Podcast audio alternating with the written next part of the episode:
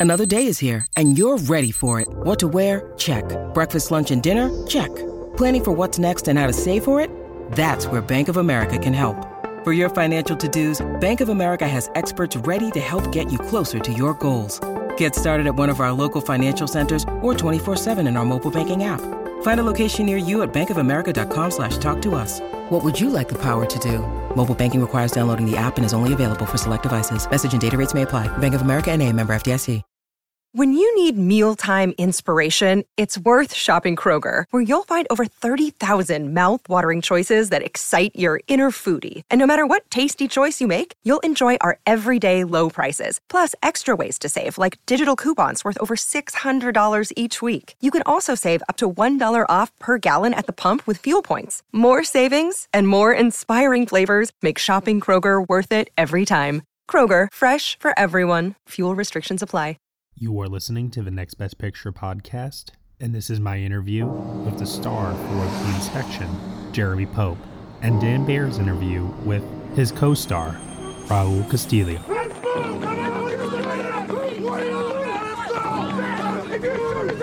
You will tuck it in! Aye, aye, sir! Aye, aye, sir! Ever been convicted of a felony? Are you communist? 60, 50, 40, Are you now or have you ever been a homosexual? No, sir! Break you. I promise.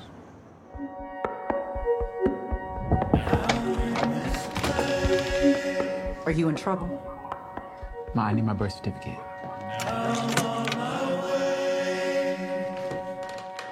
I need you to help me. I'm gonna be a Marine. Marines. No, you ain't scared than two left shoes, and everybody can see it. and more than 50 have been wounded or injured in this attack, including several American servicemen who were on patrol there. This all I have left of the dream I held for you. Great. Good morning, friend. What's going on? Jeremy, I told you we'd be here. I We'd told be you here. we would be here bright and early. We're here. well, I'm glad that you're here because this is a very extraordinary performance uh, that you've given here in the inspection, and one that I'm very, very excited to talk about with you here. I want to first by start off by asking about like the beginning, right? Receiving the script, talking with Elegance. Did you guys talk more about stuff that wasn't even in the script? Yeah. Because I would imagine that there has to be so much rich nuance that has to go into playing uh, the person that's making the film itself. right, right. Yeah, I think, you know, after reading the script, I was able to, you know, hop on a Zoom, but I had so many follow-up questions. You read that and I immediately go, Are, are you okay?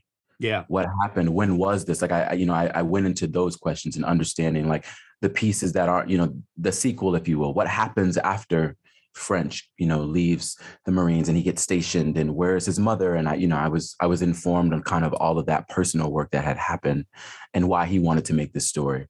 Um, and we talked briefly about the script, but it was more so just about life and where we were and and who we want to be as artists and how we use our pain and our trauma to heal the world through our art.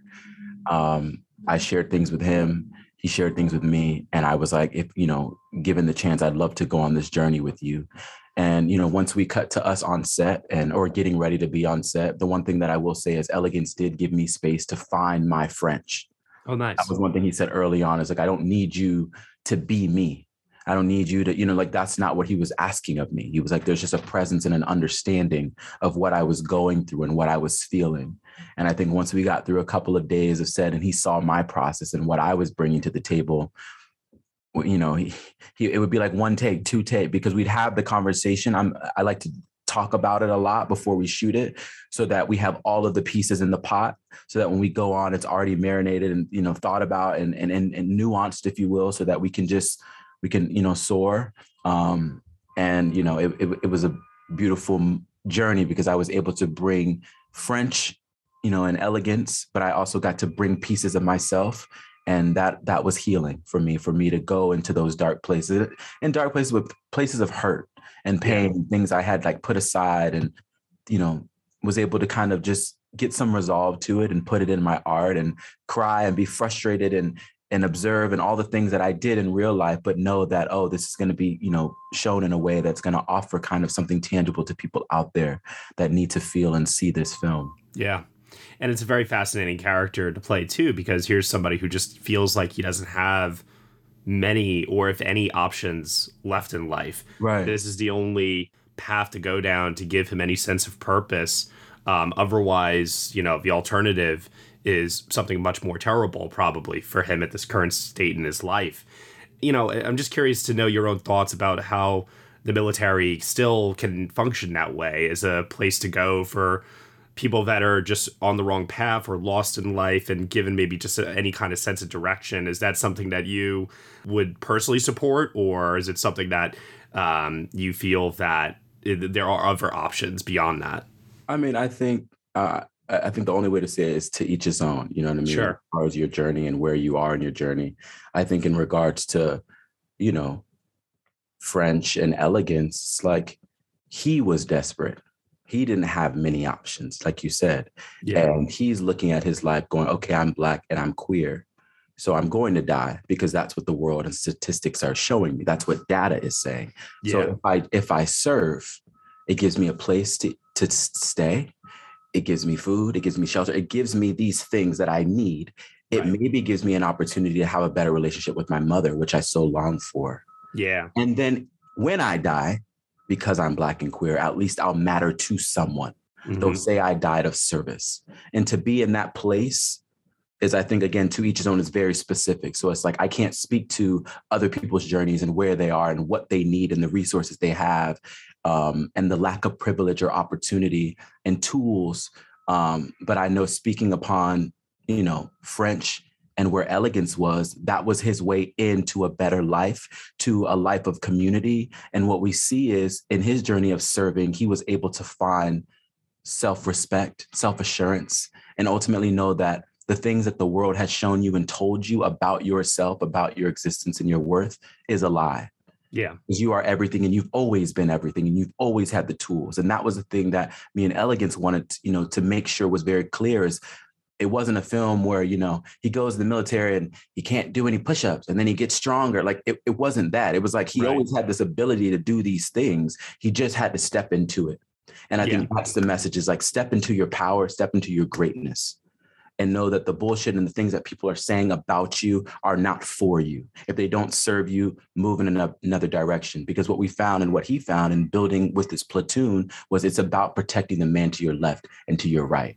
Yeah, who cares who you love? Ultimately, right. if you could do that, I mean, that's it. Right. That's why "Don't Ask, Don't Tell" proved to be just such bullshit. Right. And at, at the end of the day, I, I love that the film isn't political. It stays focused on this personal journey that this character is going through. But I also want to talk about just depictions of masculinity and what masculinity means in today's society versus what it meant even during uh, the, the 90s, the Clinton administration, and so on and so forth, and how you feel masculinity has evolved uh, since then. Yeah, I mean, you know, always from personal experience, you talk about what you know because you know it best and it's your truth. Mhm. Um, being a black man, my dad, um, I grew up in the church. Um, my dad's a pastor uh, and a professional bodybuilder. So we're talking about two Wow. things that are very much rooted in hyper masculinity and kind of this idea of what it means to be a man. Mhm. Um, and we kind of talked about this through Q and A's and stuff, but Gab kind of brings up a point about white supremacy and what it really is is the white idea of what a man should be and how you know that man should operate. And Mhm. you know, as far as within the black community, these are tools of survival. So you must be strong, you must provide, you must look and act a certain way. If you're gay, you hide it, you are not flamboyant. There's all these things that are taught to us since birth out of survival. Black people have had to survive for so many years. Yeah. code switch you talk like this. If you're you know you, you don't stay out in the sun you do th- wear your hair like this don't do you know what i mean? So over the years we've seen evolution of people pushing back and going this is who i am. This is what i am. Take me for all that i am. You know what i mean? And we're you know making spaces for people to just be. We mm-hmm. shouldn't have to change everything about us for what and for who and for why so that was a thing for me as I've had my own evolution and journey with my parents and with family members who have accepted me and family members who don't and think I am serving the devil by making stories like this and being authentic to what has happened to me and what I know. Yeah. And for so many years, I lived in denial for being gay. I would pray, God, why did you make me gay? Why did you make my life so complicated? Because it feels, quote unquote, easier for me to walk a heteronormative life, to just be the, oh, he's easy. We don't have to clock and worry about him. But as soon as you say, hey, I'm interested in this, or I'm intrigued by this, or I want to love a man versus a woman, which is something I've been taught all my life, it's a problem. You know, I, I, I'm, I'm, I'm, I'm a problem. So I've spent many years of healing and finding communities of people who champion me for the version of me right now, for who I am and all that I am. And knowing that the people that don't serve that that narrative, whether that be a mom, dad, sister, cousin, brother, friend, you're not serving my ultimate greatness. And I have to learn how to step into that. That's yeah. the thing we should be teaching our children in the next generation is step into your greatness early.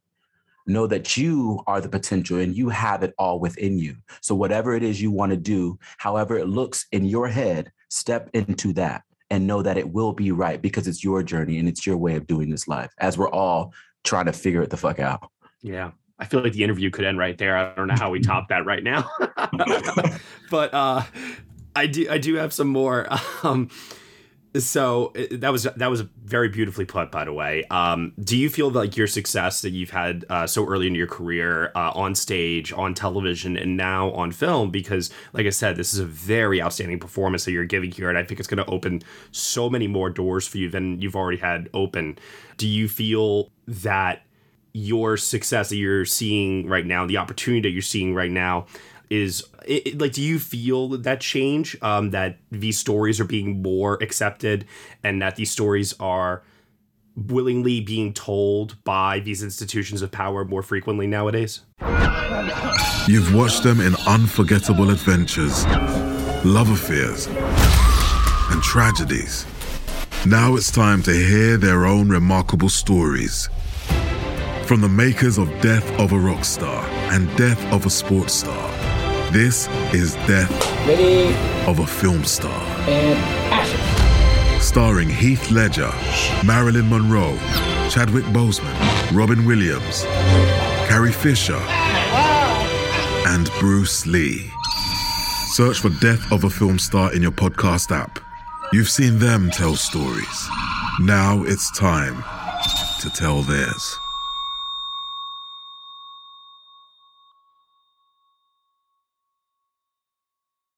I mean, I, I want to say there's so many ins and outs of how things get made. Mm-hmm. And there's so much that you don't talk about on camera, you know, and sometimes it's it's it can be an uphill battle making these stories and who's a part of it to get it greenlit. And we need money. And is it going to get a proper there's all of those pieces, you know. Um, I feel like in my career, I've been so fortunate to be centered around creatives who are doing the work on stage, on screen, but also behind you know, yeah. behind the stuff that people will never see and acknowledge. Um, one of my first entryways to that, as I was in New York, you know, pursuing to be an actor, and so many of you know black men that are queer are fearful of putting themselves out in that way because you go, oh, am I am I going to only work as as a black queer man? And if you look out, we're not seeing that. We're not. This is before pose. This is before all these things, sure. and people are willing to you know engage with us for thirty minutes on a TV show. It's like I'm not seeing an access point, and if I am, it's someone's best friend, or it's so like you know yeah. what I mean. So there's that fear. But I remember meeting Tarell McCraney, and this is when we were doing Choir Boy in 2012 and watching him and seeing how he was navigating a strong black man who very similar to elegance was willing to put himself on the line mm-hmm to go by taking the bullet here, it's going to open up the doors for what's behind me. And they put their stories first and they put their narratives first and they open up the doors, they open up the space for me to walk in and say, Hey, me too. I'm also feeling that. And what I was able to do was step into my truth. I never wanted to lie about who I was and what I am. I don't want to be ashamed of that. I wanted to step into that. So I've been able to find projects that only center that and love me and support me for all that I am. And it also my artistic freedom and creativity. And yeah. then that we then go back and we go, oh, look at Jeremy's career. And all I can say to that is one, I'm very grateful and blessed. But two, it's like I try to center myself in spaces that serve me and serve mm-hmm. art in a way. What's my why? Why am I in this room? Why are we doing this? If you don't have one, and I think it'll show up at the end of the day. Why did you do that? Why it didn't make sense? Like, so I'm always investigated, you know, investigating that. So I just feel very grateful to to have met the people that I've met on the journey because while I've been able to perform in great pieces, it's like I'm getting so much self assurance and healing on my own journey. So to go mm-hmm. from a Tarell McCraney and a Dominique Morisseau writing Ain't Too Proud, a story about these legends that my parents and you know, but learn about the hardships of what it means to be a black man in the 60s and the 70s, to now working with someone like Elegance, mm-hmm. where it's like you know, again, putting himself on the line and his story on the line. But we know by us doing this, by being vessels in our art, it's going to speak to so many people out there who now have something tangible and go, I see me. I'm not just the, the gay best friend. I'm the center story. I'm the hero. Yeah. I find self assurance. I find self power. I find self love, which is what I found in working with these type of, you know, creatives and the types of creatives you're working with here, uh, some of your fellow scene partners, Raul Castillo, yeah. uh, Bokeem Woodbine, Gabrielle Union. I imagine for you, uh, it must be just really tremendously exciting as an actor to act opposite uh, some of these people here. Um, th- there's one scene in particular that I do want to uh, ask about because it's very much an internal uh, scene where there are no words uh, spoken between you and Raul in a shower. Mm-hmm. Um, and I just wanted to just get your thought process in terms of what um, you think French is thinking uh, during that sequence, both with the intention of walking into the scene and then walking out of the scene. Right, right. I think the thing, you know, coming from French's POV and being in a desperate place and being in this environment, um, he's got things confused. When someone is offering you love, it's because yeah. they want something. Or if someone's offering you, hey, grab this, here's a hand, it's what do you want from me? What mm-hmm. do you mm-hmm. need from me? So his brain, very similar to a lot of people in the gay community, it's transactional.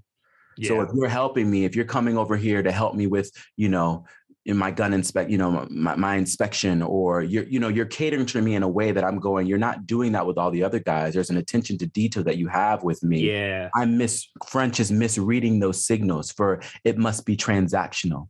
You must mm-hmm. want something from me. So you begin to fantasize, and he begins to fantasize of that idea of like, oh, he loves me, he he wants me. And it's like, as we get to the scene, he expresses, I'm protecting the man to my left and to my right. I joined the Marines for this. Black, white, gay, straight, it don't matter.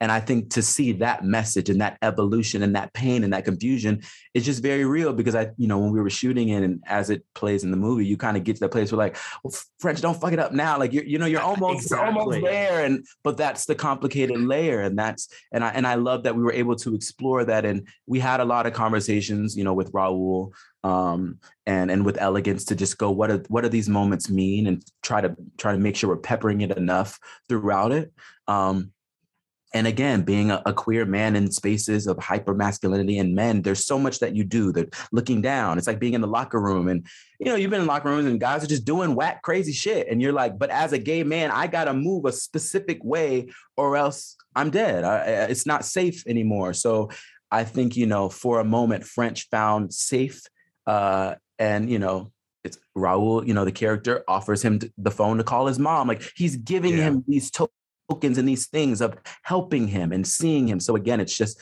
that that line for French and where he's at in his journey to go. Do you, what do you want from me? You must mm-hmm. want something sexual from me. You know what I mean? Like it, it comes at a cost. So what's the cost? Yeah. Um, and I love that we were able to explore that and then resolve that with really understanding why you know why Raul's character was there and his his journey of you know of service. Yeah. Um, you know, I mean? and I think that's a very teachable moment for French. Absolutely, because uh, French really is against the odds here when you have uh, Bokeem Woodbine, who uh, is just breaking him down to the point of murder, even right, right. in one particular scene. I'm curious to know uh, from your own personal experience, because I've heard so many stories about actors having to go through quote unquote boot camp uh, mm-hmm. for these types of films. Uh, what was it like uh, for you from that physicality standpoint and your breakdown process? Uh, yeah, yeah. Because I imagine you had to go through it uh, to a yeah. certain rigorous amount of uh, detail here. Yeah, yeah. Um, it was tough. it was. Yeah. Uh, I'm like the flashes are happening. I began to sweat. You know, like um, no, but it, it, it was tough and it was hard. We were shooting in Mississippi. It was 115, 16 degrees. Oh my god. Um, you know, we're shooting this kind of you know independent movie and you you know there's just a way that that has to move and making your days happen and you know um we had Octavia Jones who was kind of our military instructor and coordinator um and she was on us. She was not an actress. She is not an actress. She was mm-hmm. really teaching us and making sure we looked good. And she actually served with elegance um, when he when he was serving. And um, you know, it was tough. It was it was it was brutal, but we were all in it together. We all had to shave our heads. We all had to do these things, and you know what I mean. So it was kind of like building a platoon for the the months that we were filming. Um, yeah you know, and just leaning on each other. And also, it's in a pandemic. So we really are kind of in a bubble. It's like these are the people you work with, these are the people you stay with. Um, so physically, it was very demanding. Emotionally, it was very demanding. I don't think I realized how much space I was going to have to make um, in leading this film in this way for elegance, because there would be days where he just wouldn't have it because he's healing in real time. Yeah. Was there ever like a scene uh, during any kind of the training sequences where because your character is a, a newcomer, a rookie, whatever you want to call it, uh, that they decided, you know what, we're not gonna practice and rehearse. We're gonna we're gonna shoot the rehearsal yeah, and yeah. like have Jeremy go through this for the first time because that is what French is going through. Was there ever anything like that? Or? I think a lot of it actually, a lot of the anything physical, it was kind of like we would talk about it. Mm-hmm. Um, you know, as a crew to be like, okay, we're gonna do these push-ups or we're gonna do pull-ups or whatever.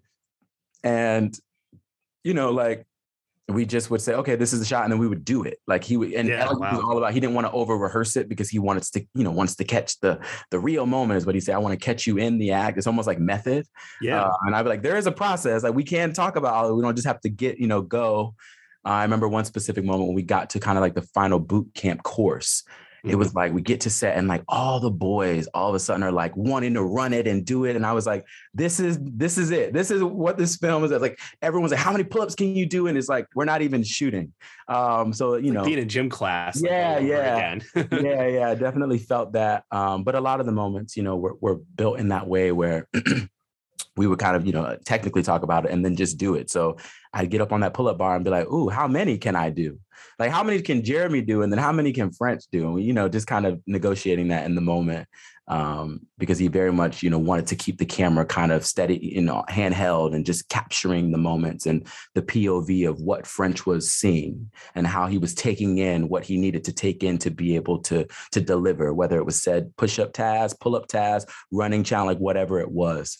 Um, so that was what we were kind of exploring in the filmmaking of it all. Well, Jeremy, I'm, I'm super impressed with the, the physicality, the emotion, uh, the character work that went into it. As I said before, your performance in this movie is just extraordinary. I'm curious to know what it is that you have coming up next, whether it's on stage, film, television. We all want to know uh, what you got planned. um, I am currently filming a film about uh, the collaboration between Andy Warhol and uh, Jean Michel Basquiat. Um, so I'm working with Paul Bettany, who's just a dream to work with. He's playing Andy Warhol, and us. Uh, we're in Boston wrapping up filming now, and then we go three days after we wrap to New York, and we get ready for Broadway. So um, the collaboration will be at Manhattan Theater Club, Samuel J. Friedman Theater, from I think like November, December till till. um, but I'm very excited about that to just like you know be portraying him and stepping into to his perspective of life and art um, and I'm, I'm just I'm just very excited for where the journey has been taking me thus far. Absolutely. We're very excited for that journey as well. Jeremy, once again, thank you so much for the time here. I appreciate you waking up uh, the night after the after party. on my road, but I'm here. I'm here with you. I appreciate it. Absolutely, man. Have thank a good rest you. of your day. Have a good day. Take care. Real question is, why do you want to be here? I want to be a Marine. That's not good enough. To be a good Marine means to know thyself and seek self-improvement. That means you, damn it! Aye, sir!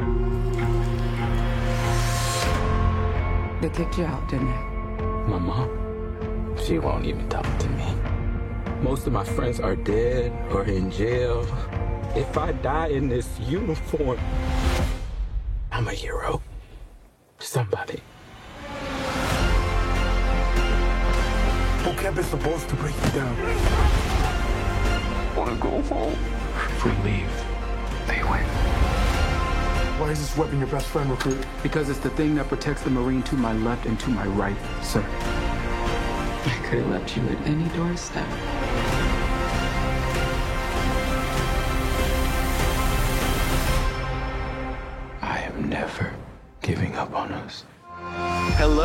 Everyone, and welcome to the Next Best Picture podcast, where we are talking with Raul Castillo, one of the stars of the new film, The Inspection. Hello, Raul. Thank you for joining us today. Hello, Dan. Thank you for having me. Appreciate it.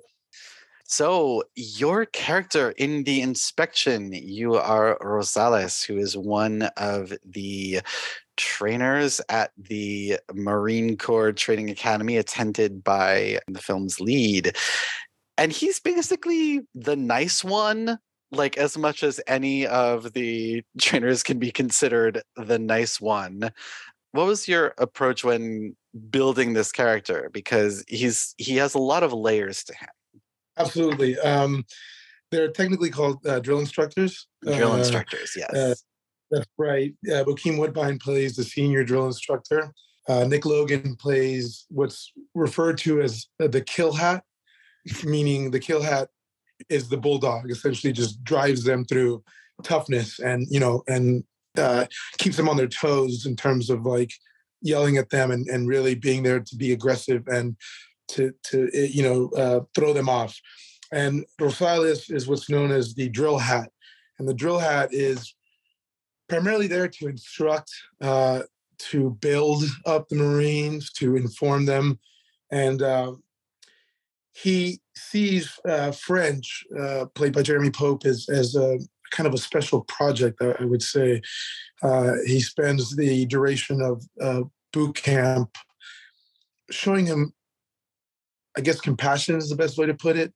Um, I, I, think he sees potential in French, you know, where the other drill instructors see weakness, Rosales sees uh, potential, and he spends the duration of the film uh, showing him compassion and really building him up and instructing him to make him just the best Marine that he could be.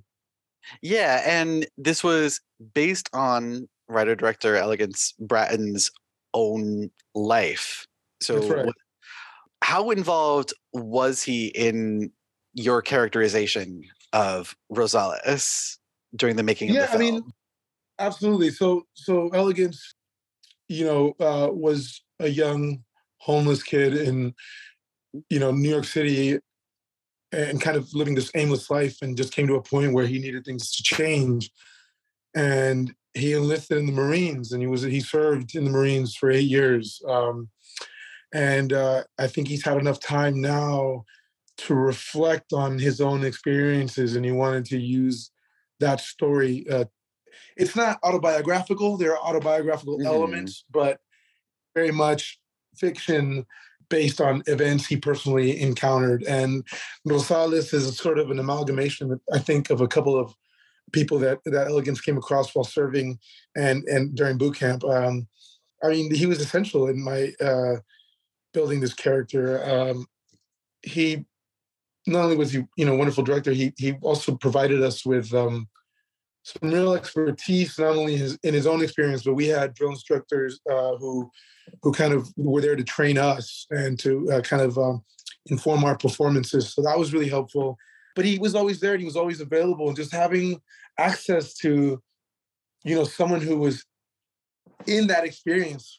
I mean, there's nothing like it. You know, um, I've I've I've played uh, service men before. I've played people who have served and uh, uh, both active duty and, and non non active, and and uh, and I've gotten to be exposed to uh, uh, some people who have like been through the military uh, or.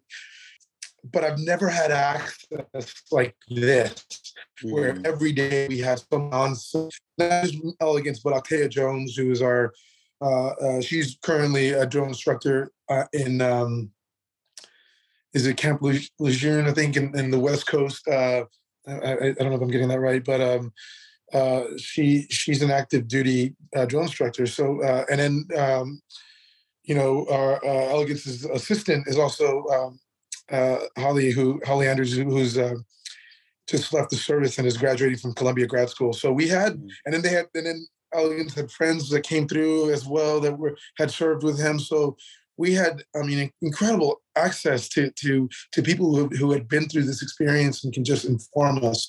So and you don't you don't always get that kind of um, you don't always have a privilege like that, you know. And it was it was not lost on me. It was it was a wonderful way to build a character and, and sort of infu- inform him with uh, humanity. I hope.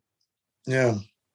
Yeah, he he's a very deep and interesting character, and you're right. There is a lot of interesting, complicated humanity, I think, at play um, with this character. I, I love that. I love that you guys actually had a lot of drill instructors on set. Did the cast? Did you go to boot camp or anything before in preparation for the film?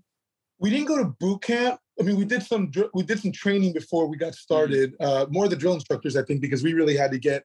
Obviously, it, it that's such a specific. Uh, you know, my my voice was in a particular place that whole summer that we were shooting last summer, 2021. Um, my my physique, like everything, like like it was it, it, it, was living in a certain. I mean, I'm I'm such a sloucher, but I knew that I could not slouch for a moment, during, you know, and and. uh we had some training, but it was interesting because Elegance also created an environment in which he really divided the drill instructors and the recruits, and he kept us separate, you know, it, it for the better part of the film, and that was a really cool because you know it was it, kind of the process of it. You know, we filmed in Jackson, Mississippi. Uh, we found they found rather our uh, location scout found a a police training facility that could double for Parris Island, and uh, so we all descended on Jackson, and there's not, a, you know, for someone who lives in New York City, there's not, there's not a whole lot to do in Jackson. I mean, you know, like, uh, you know, we were staying in this, you know, Homewood Suites, and uh, we were, you know, we were all there together, and we were just kind of like it mirrored the, the, the experience of I think going to boot camp. It, it was nothing like it by any means, but mm. but the, the, the sort of like you know, it was to get all these men specifically together in this one space and like these young men and these older men and like the, it sort of mirrored the experience i think in some ways and and, and that was a real gift for me as an actor because whenever the um, the process mirrors the form i mean it's it's such a gift uh, and and and elegance really was like uh, from the get-go he was intent on mirroring it as much as we possibly could. Don't you know that you're a grown-up I'm a grown up. Me too. Yep, me too. But you know, these days being a grown up can really suck. Luckily, we're grown ups who grew up in the coolest generation. We had video arcades. And also some of the best TV and movies ever made. We lived the origin of awesome consumer electronics. The list goes on and on. Yep, Generation X. Exactly. And we're Gen X Grown Up. Every week, the Gen X Grown Up podcast explores media, tech, toys, games, and more from both yesterday and today. Through the eyes of Generation Xers who absolutely love that stuff. You can find us on iTunes or wherever you get your podcasts. Or find us on our website, genxgrownup.com. All right, you think that was good enough? I, I hope so, man. I'm tired. Who listens to a promo on a podcast and then goes and listens to a different podcast? Right. I, I, I've never done it. no, right yeah that that feels like in some ways you know elegance this is his narrative feature debut but he's made um documentaries before. I, that feels like sort of That's like a right. documentarian instinct kicking in to make it as real as possible. Did you find that there was anything like special about the way he directed this that was different from other projects you've worked on with uh, people who were more experienced with narratives? Yeah i mean uh, you know i kind of said this about we the Animals, which I did a number of years back, which yes.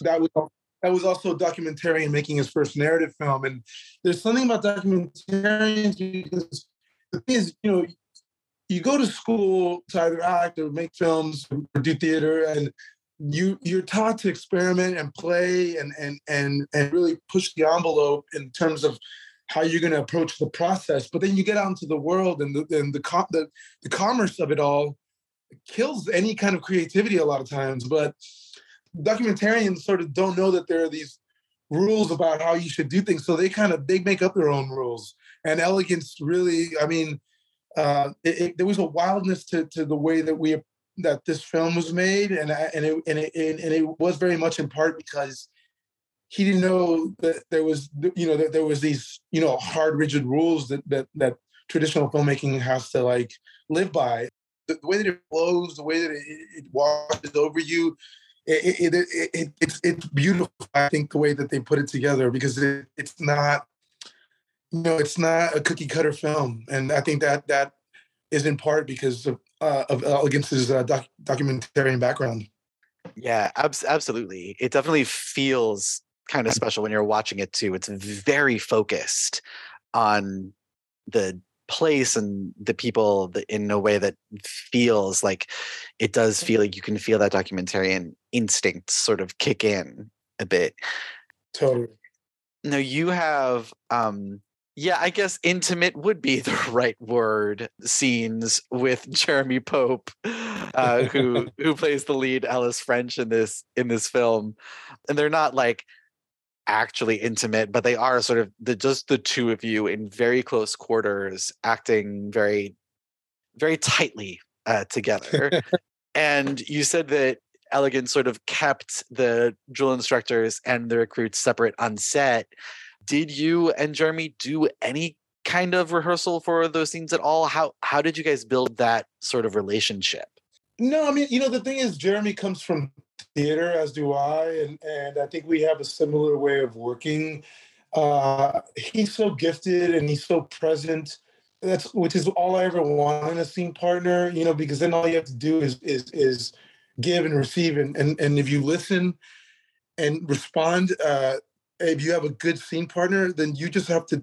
That's I, since I started acting, I, I never trained as an actor, so it's all been instinctual, and I always knew that if if I can if I can just play off the other person and live in the moment, then then I did my best work always. And and Jeremy, I was kind of getting to know him as we made the film, which is the experience of Rosales and French. They're getting to know each other as men, you know, as as as, as two men in the in, in in this world, and and. uh uh, yeah, no, he made my job very easy. Uh, he's such a wonderful actor. He's so gifted, and and, and um, he's so present with me. We were working on those scenes, and then you know, not to give too much away, but there's these wonderful fantasy sequences that are really playful, and those were, you know, those were a lot of fun to shoot, and we we had we had yes. a lot of good laughs in, in those moments, and um, you know, and and, and and, yeah, those were so fun because the, those fantasy sequences are so different both in how they were shot, but in how they looked. The visual aesthetic is so different than the rest of the film. And and we had we got to be playful with, with those scenes. And then and then and then you had you had the reality for French and, and Rosales, which was also there's an intimacy and there's uh, a, a, real you know they develop a bond and and um, French at one point reads into that uh, the, into his compassion and and they you know they have to give too much away, but they it it, it becomes like this crossroads in the relationship, but in, in a really interesting way. And I think Elegance does a wonderful job of like kind of toeing the line of what is this?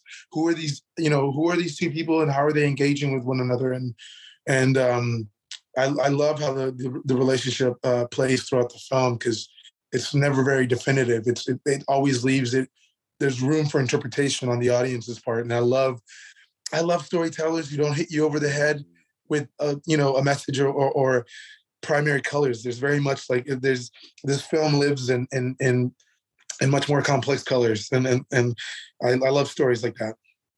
Yeah and it it was very fun to watch that sort of dance between french and and rosales in that way because it is how much is how much are we the audience reading into it versus how much french is reading into it versus like how much is is rosales how true is he being in these scenes right? Totally, totally. Because it does take place during that don't ask don't tell period and you can definitely feel i mean w- was it conscious for you when you were when you were performing this when you were building the character of rosales did you always have that in the back of your mind that he is constantly on guard that anyone could say anything and see anything at any time mm. yeah i mean it's interesting how much the culture has changed right like mm-hmm. uh yeah the culture in the military like it's so specific to to an era uh, uh mm. um and certainly that it's so dictated by elegance's experience uh I, kind of actor that I let you know the dialogue. I I let the dialogue live, and and I let the audience read what they want to read into it. You know, I don't I don't try to add like I I, I try to stay like I stay try to stay away from indicating anything. I just want to say the the language, the dialogue, and let the storyteller, the director, kind of orchestrate what the audience is going to interpret or feel. Mm. Nice. And you can you can see that. You can see that in the in the performance. I think that that really that really works. And going back to like elegance being a documentarian by you know before this the screenplay for this how much was how much of like stage directions were there or was it a, mostly dialogue and the actions or like subtext of the scene was just like on set i would say the the narration uh i mean there's so much that is not said in this film like there's like a lot of yeah. like beautiful imagery and shots and you know i would say i mean some you know these scenes were so well written that we could just we could have just done what was written and we would have been fine. Um, mm.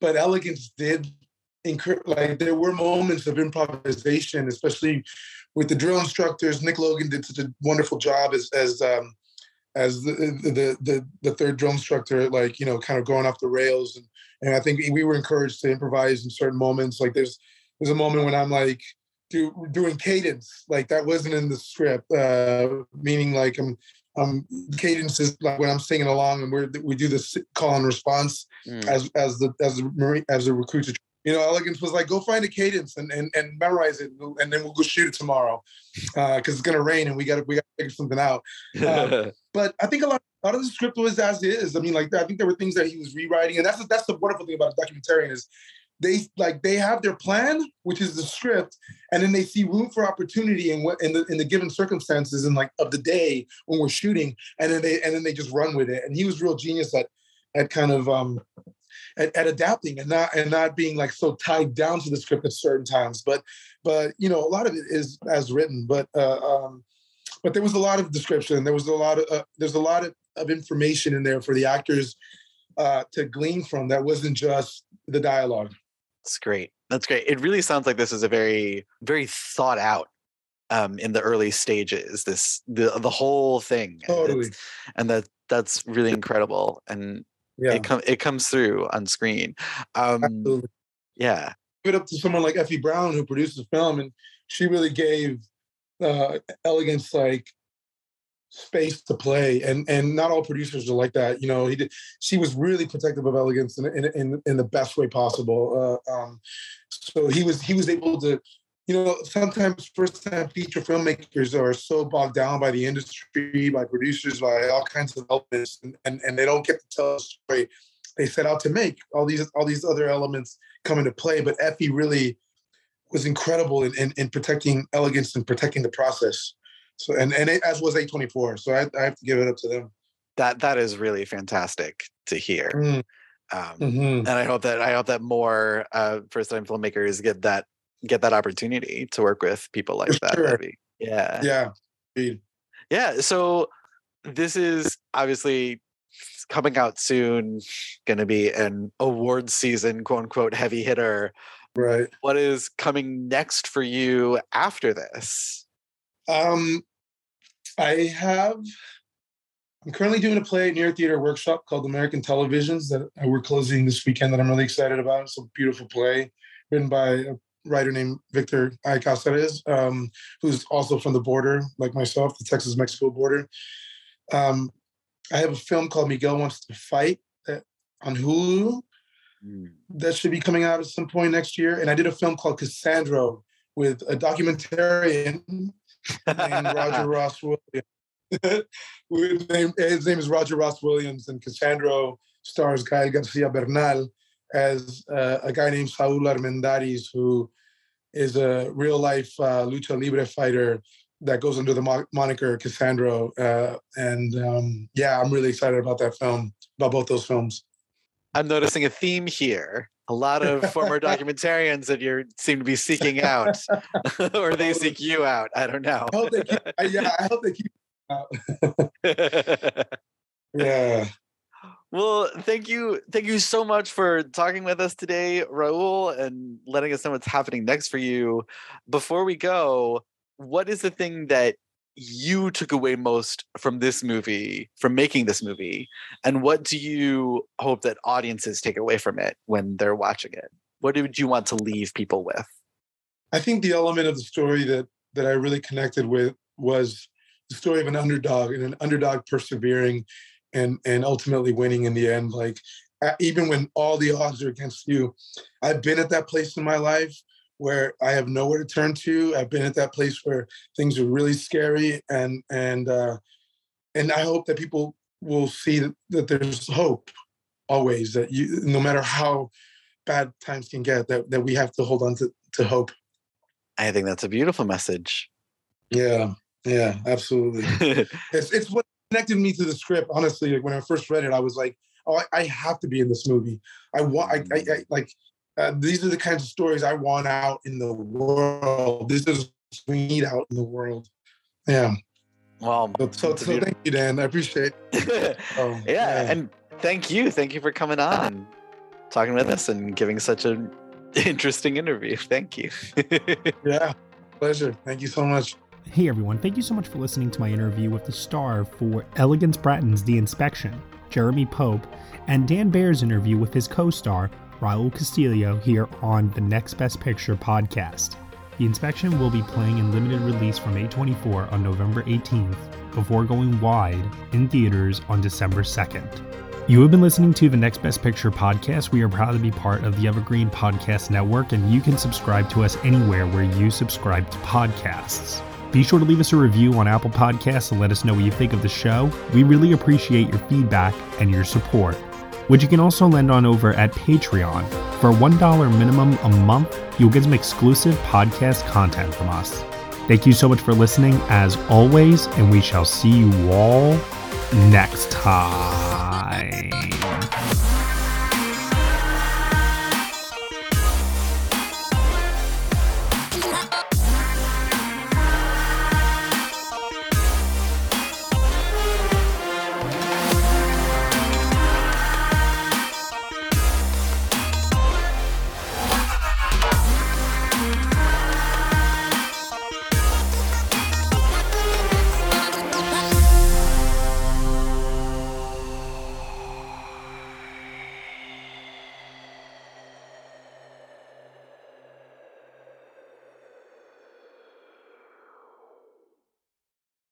Hello, this is Gary Chahot welcoming you to check out the French History Podcast.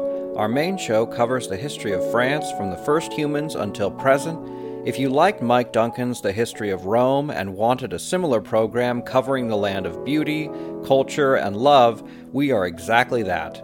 We also host world renowned scholars who have delivered guest episodes on their specialties, including 18th century pirates revolutionary booksellers in 20th century Paris, the special friendship between the Marquis de Lafayette and Thomas Jefferson, and numerous others. Learn what you love and listen to the French History Podcast today.